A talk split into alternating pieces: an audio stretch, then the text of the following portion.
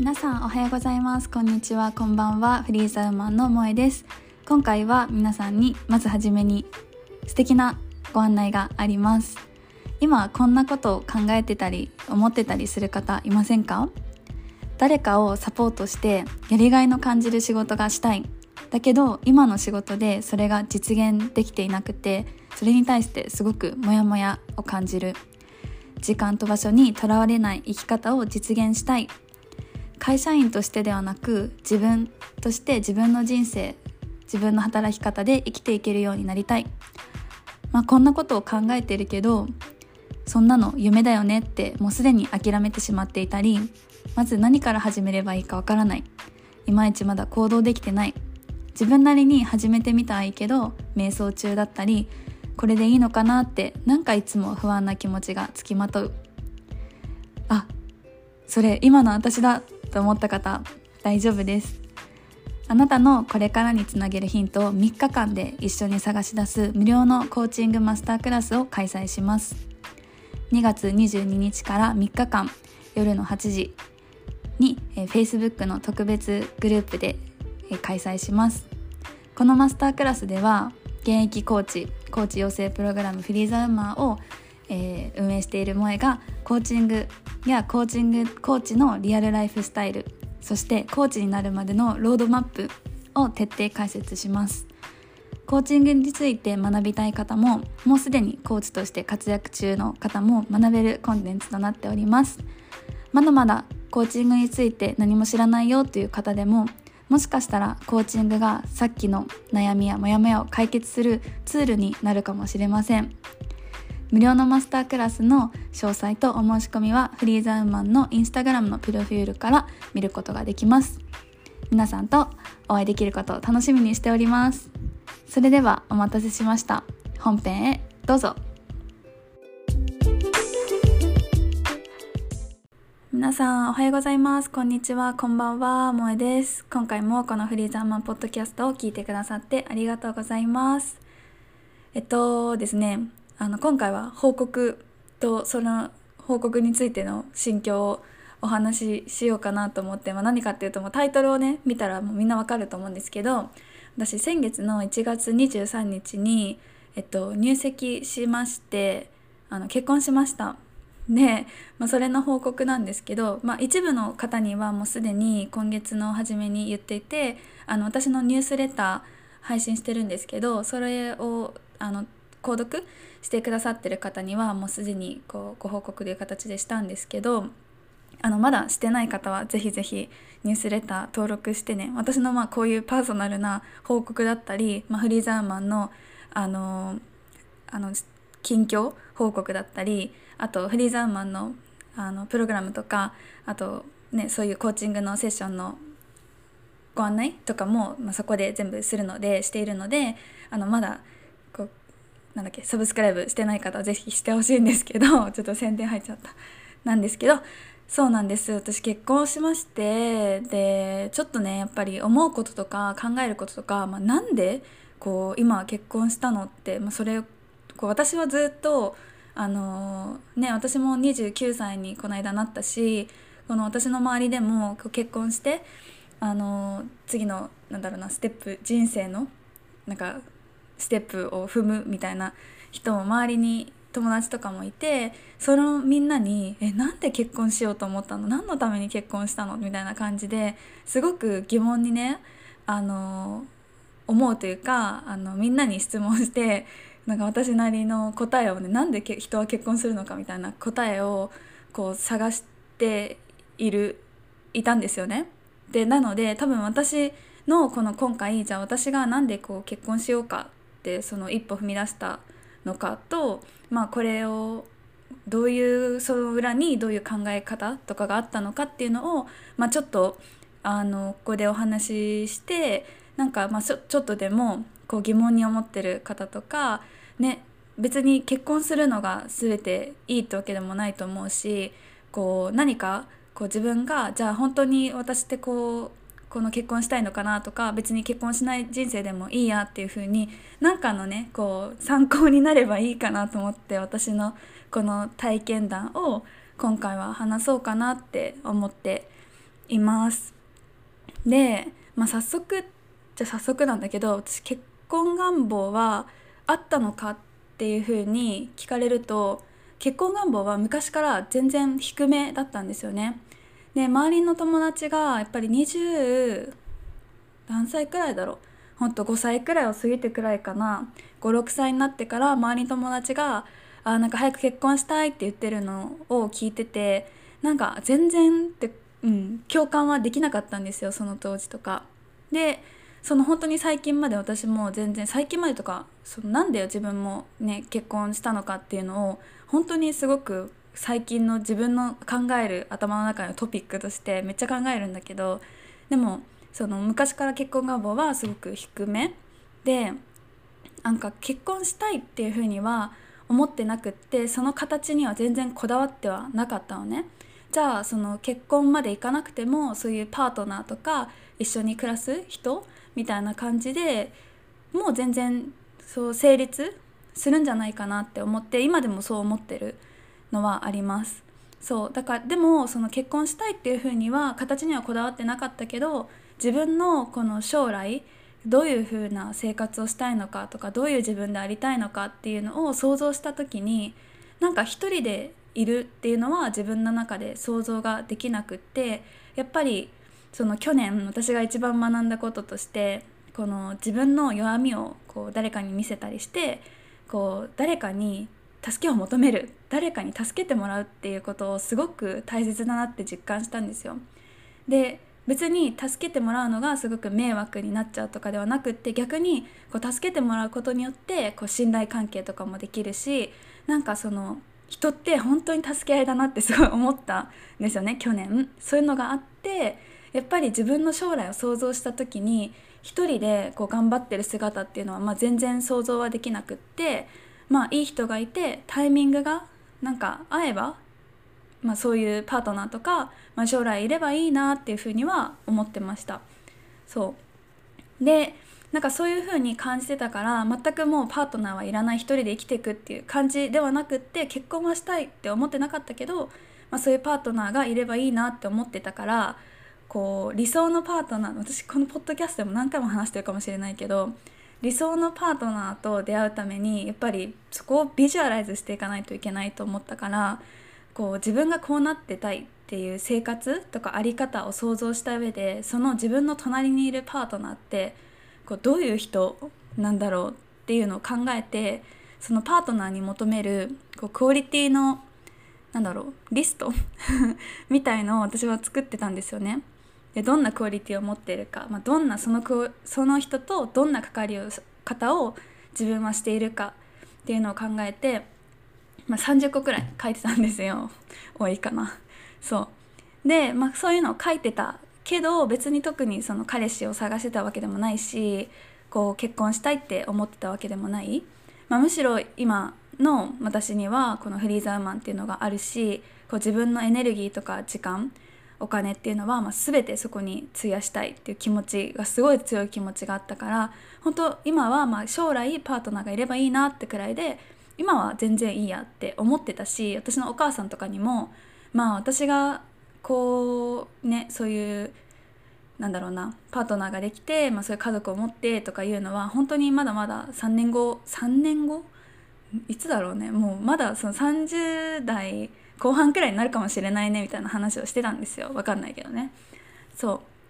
まあそう思ってたけどでも 今あの結婚してるしこうなんかね心の心境の変化っていうのが、まあ、あったんだよね、まあ、それは詳しく後でこうじっくり話したいと思います。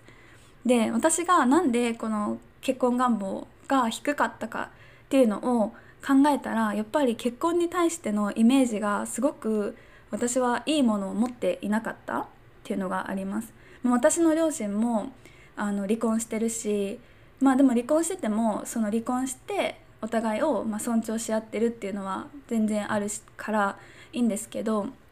もともと結婚に対していいイメージはないで結婚したらやっぱり自分の夢とかや自分のやりたいことをこう100%でするっていうのはなかなか難しいことなんじゃないかなって思ってたんですよ。で例えばやっぱり女性だったらねこう家事をしなきゃいけないとかそれをエクスペクトされるっていう風にすごく、まあ、それに恐怖心を持ってたしねなんかで、と、パートナーとかもいて家族とかができたら海外にねパッと住むことっていうのもやっぱり物理的に難しくはなってくるから結婚したらこう何か自分のやりたいことができなくなっちゃってこう縛られちゃうんじゃないかっていうすごい恐怖があって結婚に対してのイメージっていうのが全然いいものっていう風にいいものがなかったっていうのがあったからこそこの自分の結婚したいなっていう気持ちは全然そんなかったのかなって今考えれば思うかな。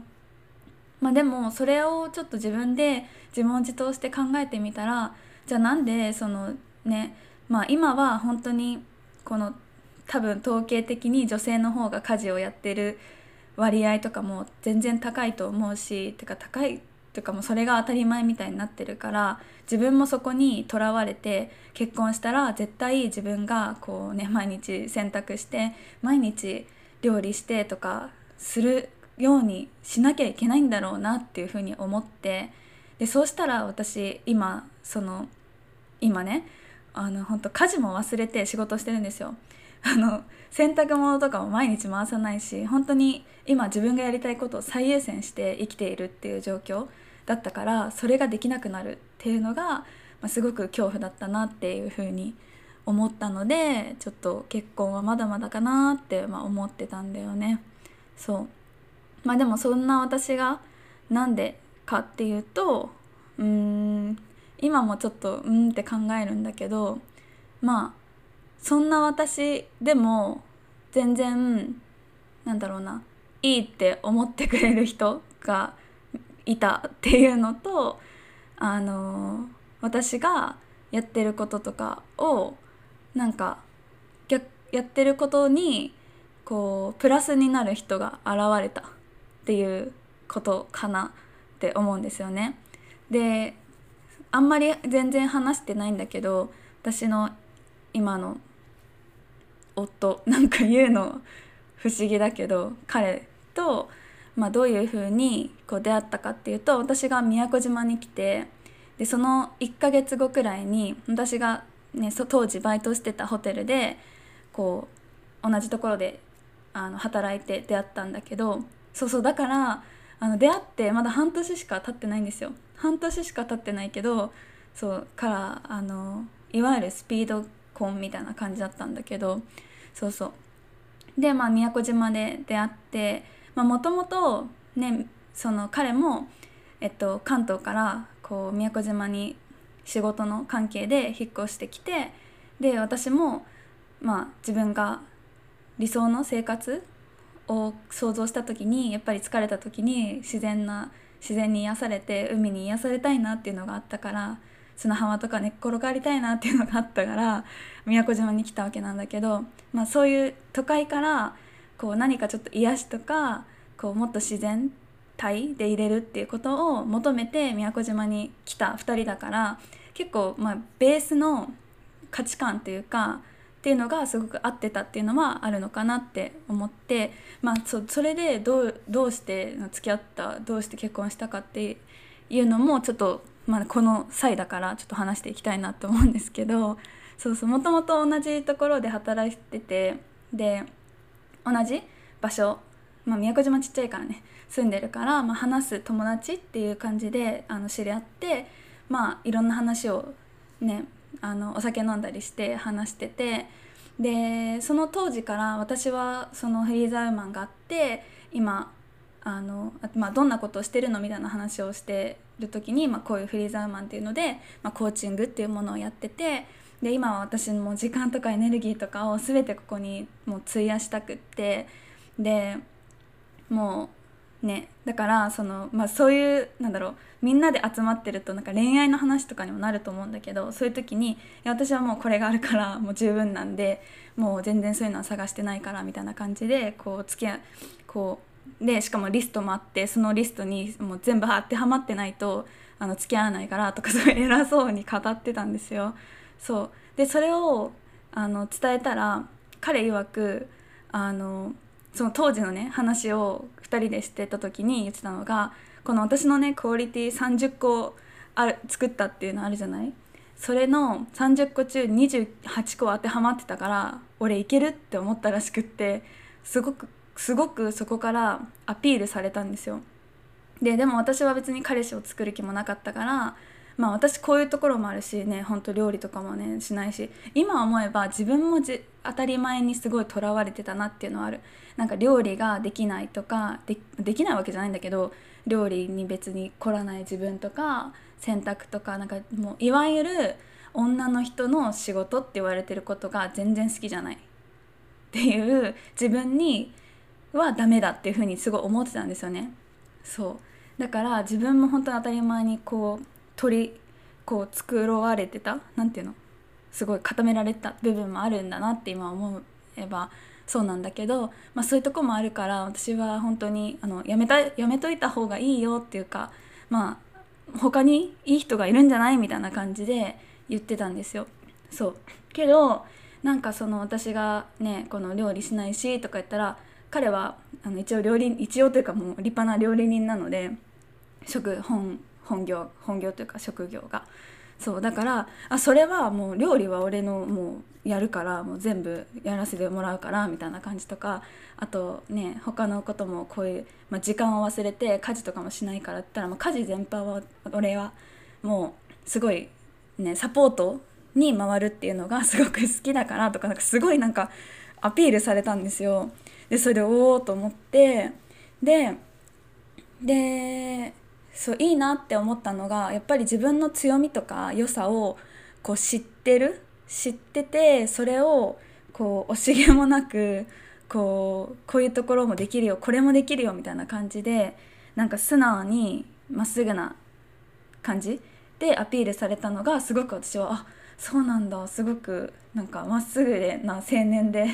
いい人だなっていうふうに思ってたんですよね。そうでそれでなんか、まあ、私がなんだろうなあんまりこう集中して食べる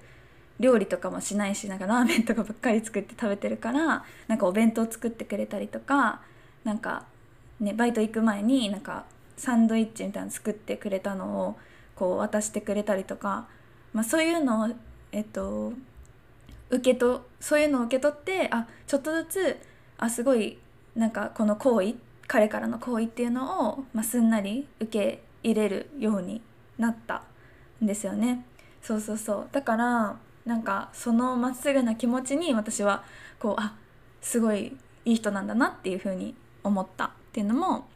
えっと、まずまずそもそもその人と付き合おうっていうふうに思ったきっかけでまあ今はこういいやって そう思ってた。最近までいいやと思ってた結婚を意識し始めたのは、まあ、いつかって思ったら本当に付き合う時からだったかなって思っててでそれは彼自身がすごくあの結婚したい結婚をなんだろうな結婚したりこう家族を持つってことをすごく望んでいてでなんかそのまだね私よりもすごく若いんですよ。そう若いんだけどそういうね結婚して家族を持って人なんか誰かをサポートしたりとかそういうことをしたい。で彼自身もまあ、私にお弁当を作ったりとかなんかそういう私のために何かしてる時になんか人にこういう風に人をサポートするのってこんなになんかすごい嬉しい気持ちなんだっていうのが分かったらしくってでそこでもう私は俺は結婚前提に付き合いたいっていう風に言ってくれててそう。でもなんかいやいやまたまたまあ若いしさと思ってたんだけど、まあ、彼は自分のこの当時から自分の人生計画を作っててでなんかそれを iPad に書いてて、まあ、それを見せてくれてでそこに本当に何歳までに結婚したいっていうのも書いてあって、まあ、それがもし無理ならっていうプラン B も書いてあってプラン B もし無理なら、まあ、もう一生独身でやりたいことを進めるっていう計画 みたいのがあってあなんか本気なんだってその時思ってまあ今すぐに結婚っていうのは無理だけどあのそんなにすごい気持ちなんだ本気度があるんだって思ったら、まあ、それをせっかくそこまで言ってくれてるし私も別にね嫌だって思ってもないしなんかむしろ私がこうやろうとしてくれてることをサポートしてくれて応援してくれてそれがなんか自分の、ね、フリーザウーマンでのフリーザウーマンのなんかレベルアップとかにもこう貢献する人なんじゃないかっていうふうに思ってそうそうそうなんか付き合って、まあ、結婚を前提に付き合おうっていうふうに、まあ、なったんですよ。そうなのでまあそうだね。こう私が不得意な部分をこうカバーしてくれたりまあ今こういうふうに考えてるんだみたいな感じでこう自分のこのフリーザーマンとか自分の事業のあのなんだろう内容とか考えてることを壁打ちみたいに話を聞いてくれたり本当に彼の存在とか行動が私のやりたいことに対してこうプラスになったっていうのが実感したからこう一緒にいたいなって一緒にいてもいいのかなっていうふうにあの思いました。でそれとやっぱり私が今後やりたいことってさっきの結婚のイメージ。あそうそうそう。それで一緒にいようって決めたんだけどでもそこでさこうあえてなんで結婚をこう踏み出したのかっていうのもちょっと話したいなって思って。でそれは私のさ結婚のイメージってすごいあんまり良くないものってささっきも言ったと思うんですけどそのそのイメージ自体がそう結婚したら何か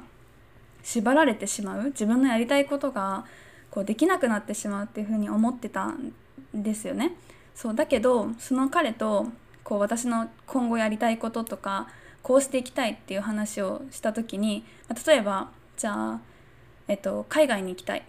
海外に行ってもうせっかくコーチングっていうこうオンラインで完結するどこでも仕事ができるっていうのを手に私は入れてるからもう海外でに住むとか、まあ、自由にこうじゃあ今宮古島だけどもしかしたら違うところに何ヶ月だけ行くとかそういうのもしていきたいしみたいなこと言ったら彼自身も自分もスペイン行きたいとか 自分もこう動けるようにこう、ねまあ、手に職だから職人なのでそうだからもう動くことは全然可能だから全然一緒にいてもそういうことを逆に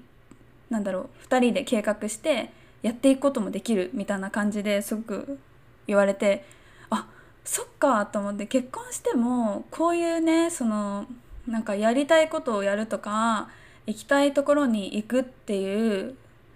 それについてきてくれる人もいるんだって思って私の今までの考えでは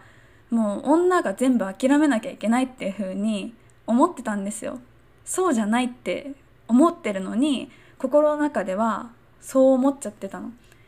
でその時にハッとしてあそうだよなと思って別にそのね結婚してたってそのもしかしたらその人によっては制限してくる人とかもいるかもしれないけどあでもこの人は違うんだ逆になんか私がいろいろやろうとしてることにこんなにねサポートしてくれてじゃあ行きたい場所にもついてきてくれてで料理も作ってくれるんだと思ったらすごいいいじゃんって思ってそう。でもでもそこで私はあのなんだろうなそのいろいろね私のことをサポートしてくれるっていうのもあるけどそこでなんか私だけこう頼りきるとか、まあ、サポートめっちゃしてもらうとかそういうのも嫌でなんかなんだろうなその求めるところと求めてないところっていうのはこうはっきりはさせといたんだけど、まあ、求めてないところっていうのはあの経済的な自立っていうのは私自身がしてるからその彼にこれくらい稼いでてほしいとかは別に求めてないから、まあ、そういうところでなんかそのちゃんと自分がこうなんだろうなバランスよく自分自分と相手のこうなんだろうな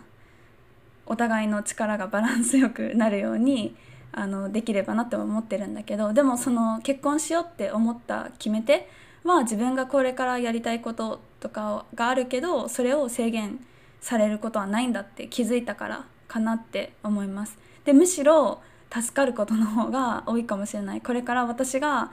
ね自分で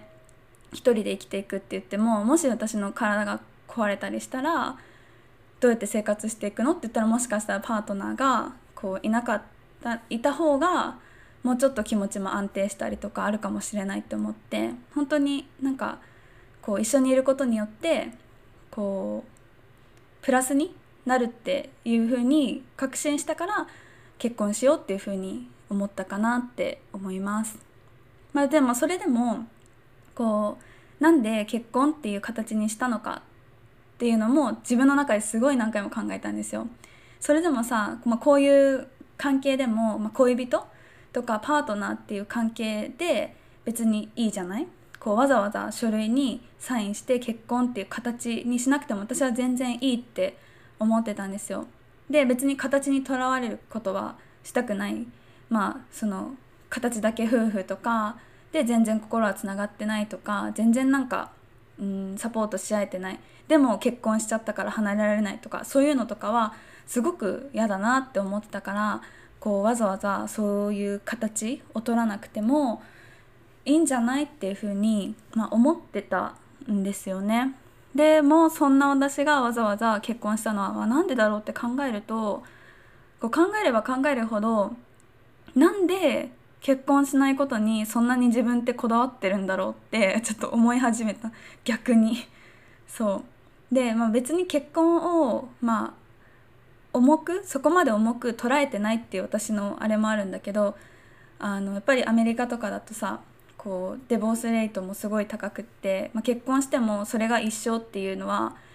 なんかそこまでのなんか重要性形の重要性っていうのをなんかそこまで重視してない自分っていうのもいるからこういうふうに一回経験としてやってみてもいいのかなっていうふうにこう動いた。でも別に軽くそこを結婚っていうのを軽く見てるわけでもないけど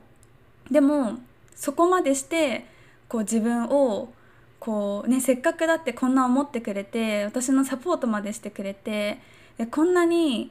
あの私と一緒にいたいって思ってくれる人がいるのに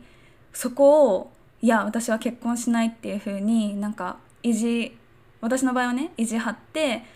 もう結婚しない理由を探し続けてるってなんかちょっとなんでこんなにこの流れをに反して自分は戦ってるんだろうっていうのにもちょっと思ってたんですよ。そうだから、まあ、せっかくこういう人が現れたから、まあ、そこはこう自分のことを信じて相手のことも信じてこのユニバースの流れも信じてちょっと流れに沿ってこう見ようかなって思ったのが、まあ、結婚っていう形にを踏みい結婚っていう形にした理由かなって思います。うん、なんか参考になるとかならないとかわからないんだけど、まあ、でもこういうふうにあの考えてたのはあのちょっと素直にもうここで話しました。でもし何か「えじゃあこれはどうだったのだこういうことはなどうどういうふうに考えたの?」みたいなことがあったらもう全然私オープンブックなのでもう何でも多分本当にすごくキリアスなこう疑問とかって浮かんでくると思うのでなんかもう全然私にあのインスタグラムの DM でもいいしメールでもいいのであの聞いてほしいなって思うし何でも答えたいなって思うんですけどそうそうだからこれが私の経験かなっていう感じになります。でまあみんな聞いてくださってる方もあのちょっとあの気になってるかなって思うんですけど名字はどうしたんですかって思うと思うのね。で私はもう本当にフェミニストだしこう名字は絶対選択性選択できるっていうこう選択肢があるっていうのが希望なんだけど、まあ、私の名字は結論から言うと私は彼の名字に変わりました。で実はまこの決断をするのが結婚に踏み入れるよりも一番迷ったかもしれない。で私の彼は本当にね今話を聞いてたら多分ま一般的な普通の方とはちょっと違う、まあさね、サポートしたいとか言ってくる人だからちょっと違うかもしれないんだけどしないからか分かんないけど彼自身はどっちでもいいよって言ってくれたんですよ。まあ、私が彼の名字になるのでもまあ俺があの萌ちゃんの名字になるんでも全然なんかどっちでもいいって言っててで彼の両親とかも両親というか彼自身の家族とかもわかんないなんかあんまりなんだろうなこう口出ししてくるようなあの家族ではないっていうのもあったし、まあ、私の家族も、まあ、私がねこういう性格だしこういうふうなこと、まあ、名字のこととかもあの夫婦別姓のこととかもお母さんとかを、まあね、家族おばあちゃんとか弟とかお父さんとかにすっごい熱く語ってるから もうあのむしろ名字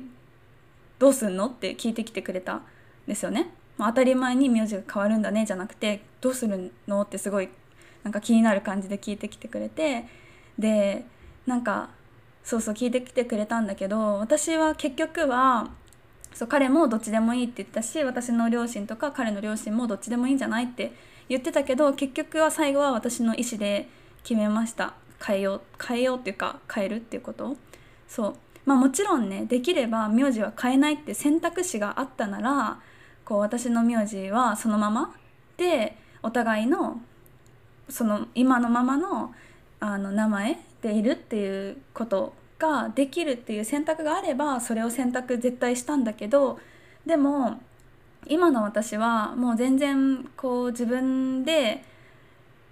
なんだろうな。私は私っていうふうに思えるから名字が変わっても本当に私は変わらないっていうふうに自信を持って言えるからこそ、まあ、私が変えるでも全然いいよっていうふうに決めたんだよね。であのまあでも実際のところ自分が名字を変える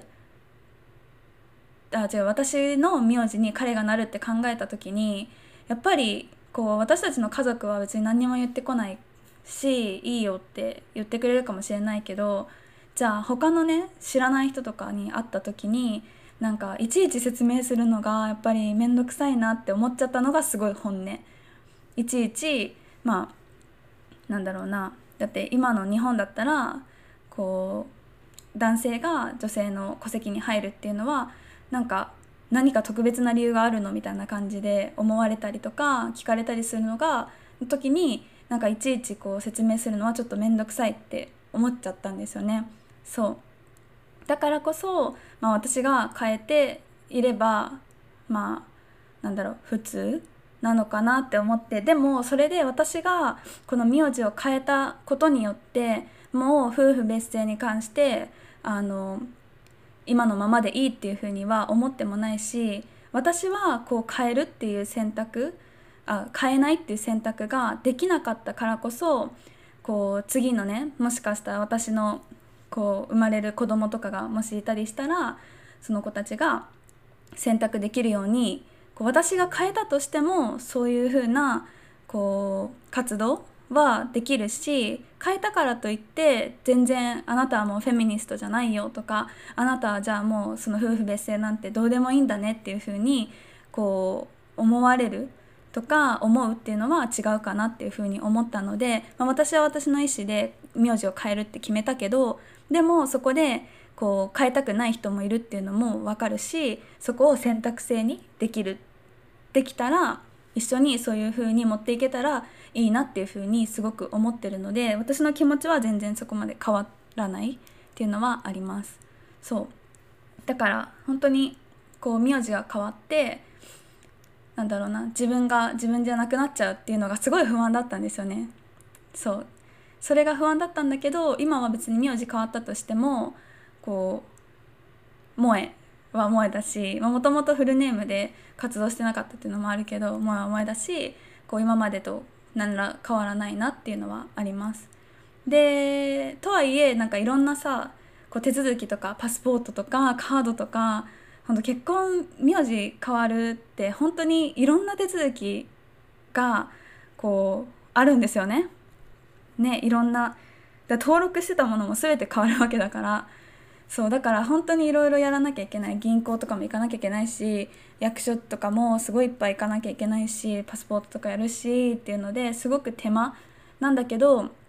私はその銀行とかに名字買いに行ったりとか新しいハンコ作ったりとかそういう作業も全部私の彼も一緒に来てもらって、まあ、これだけのあの手間がかかるよっていうのもちゃんと知らしめ知らしめるってあれだけど、まあ、知らしめた上で、まあ、私がこういう選択してこういう風に決めたから今はこの名字でね、一緒にやってこうねみたいな感じで言ってるのでなんか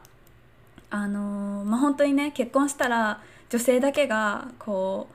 大変な思いをするとかこうね、まあ、物理的にも忙し忙しかったりこう女性に負担がかかるから結婚はっていうふうに思ってたけど、まあ、こういう、まあ、私みたいな形もあるしこう名字もね名字を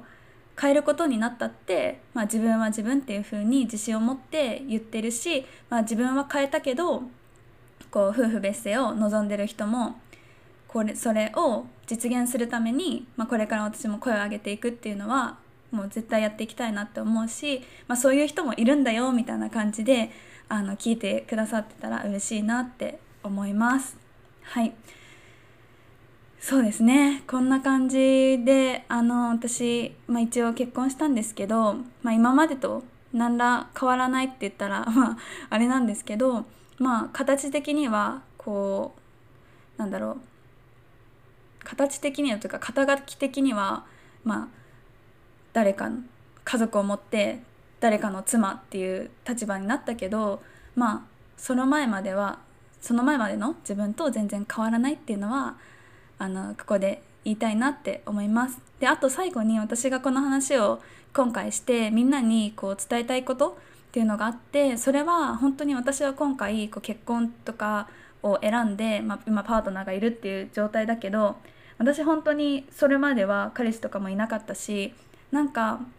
その私もパートナー欲しいなとか結婚したいなって思う時期は、まあ、少なからずあったんですよ。パートナーがいればいいなみたいな時でその時ってパートナーがいない自分って価値がないのかなとかみんな彼氏とか素晴らしいパートナーがいるのに私だけなんでこう一人なんだろうって思う時って絶対あるんですよね。あのあったんですよ私も。そうだからこそここで伝えたいのは別にパートナーがいるから素晴らしい人生が送れるとかパートナーがいないと孤独とかダメとか寂しいとかそういうことではなくってで結婚したからあの人は勝ち組とか結婚してないからあの人はまだこう売れ残りとかさそういうのあるじゃないですか社会で。そうだけどそういうのはもう全く関係なくって自分が居心地が良ければもう本当にそれでいいんだよっていうのを伝えたいなって思います。やっぱりねパートナーが欲しいって言ってその全然自分がのことを大切にしてくれないパートナーと一緒にいたいたいたら全然ね自分のためにもならないしもうだったらこう自分は今はこう自分の時間を大切にするみたいな感じで本当に自分の心地よさをすごい大切にしてほしいなって思います。で本当に周りを見たらこう彼氏ね、あの彼氏とか家族がいる友達とかね SNS とかで見て落ち込むっていうのもあるかもしれないけど本当にそれぞれの人がそれぞれのレーンで走ってるから別に何がいい何が悪いとかなくって本当に自分の心地よさを大切にしてほしいかし焦る必要も全然ないって思います。でもしこれを聞いてる方で、まあ、今はパートナーがいなくて将来まあ、パートナー欲しいなって思ってる人がいたらもう本当に本当にこれはもうもうすご一番伝えたいんだけど本当に自分のパートナーに選ぶ人をもう真剣にこうもう心からこの人なら大丈夫って思えない人を選ばないでほしい思える人を選んでくださいって思います。もう本当に自分がその人のあの人生とか世界の中で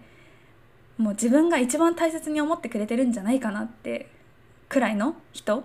をぜひあのパートナーに選んでほしいかなって思います。なんか今これね伝えたいことをちょっと最初に英語で書いちゃったから日本語であんまり伝わりづらいんだけど、まあ、英語で言うと Please please please please please give your heart to someone who makes you feel that you are the most important person in this whole world. っていうのはもう本当に伝えたいです。もう自分がこの人にとってもう一番のチョイスなんだってもう確信できる人が絶対ねパートナー探してる人とかパートナー欲しいなって思ってる人だったら絶対そういう人ってあのいるし自分がこの自分のスタンダードを持ってこう自分の好きなことに取り組んでたらそういう人が絶対もうポンって現れるからそれを信じて本当にでそれそう感じれない人にまあとはもうバイバイってどんどんしていくとそういう人にもどんどん近づけるのでなんかそこはあのみんなに伝えたいことかなって思います。なので、まあ、ちょっとでもこの話が面白かったりあのなんかなんだろうなんかの参考になればいいなっていうふうに思います、まあ、今後もなんかねいろいろ皆さんの疑問とか多分きっとこれを聞いてくださってる方たちは、まあ、私よりも若かったりするかもしれないわかんないけど。から、まあ、もし何かこういうことが不安ですとかこういうことに悩んでますみたいなのがあったら全然私にも教えてほしいしこのポッドキャストでお話ししたいなって思ってるので是非あのエピソードの感想とかリクエストがあればあのインスタグラムの DM でお待ちしております。インスタグラムがアットマークフリーザウマン FREE アンダーバー THE アンダーバー WO WOMEN です。でメールでもあのえっとインスタグラムのアカウントをさらさらすというかあの使いたくないですっていう人がいたらメールでも受け付けてます moe.freezaman.com で送れるのであとえとアットマーク gmail.com で送れるのでぜひあの皆様からねもし何か思ったこととか質問とかがあればいつでも送ってほしいなって思います。で私から最後にちょっとお知らせ、まあ、最初にも入れたと思うんですけど、えっと、2月の22日から3日間ビカミングアコーチっていうマスタークラス無料のマスタークラスを開催します。まあ、これは、えっと、コーチになって人をサポートするような仕事。で、まあ、オンラインでこう自由に生きながらそういうことをしたいなって思ってる人が、えっと、に向けてこうコーチングの魅力だったり、まあ、私が実際にライフコーチになったこうロードマップみたいのを紹介しながら、まあ、こういうふうなステップを踏めばできるよっていうのを紹介したりするマスタークラスになります。でもなんかそのコーチになりたい人だけじゃなくてもなんか今ちょっとモヤモヤしてて何かこうすっきりさせたいことがあったりとかあのもうすでにコーチとして活動中の方であのコーチングのスキルとかをもうちょっと磨きたいなって思ってる人もあのためになるマスタークラスになってるので是非参加してほしいなって思います。まあ、そのマスタークラスの詳細も、えっと、インスタグラムのアカウントから飛べますので是非是非見てみてください。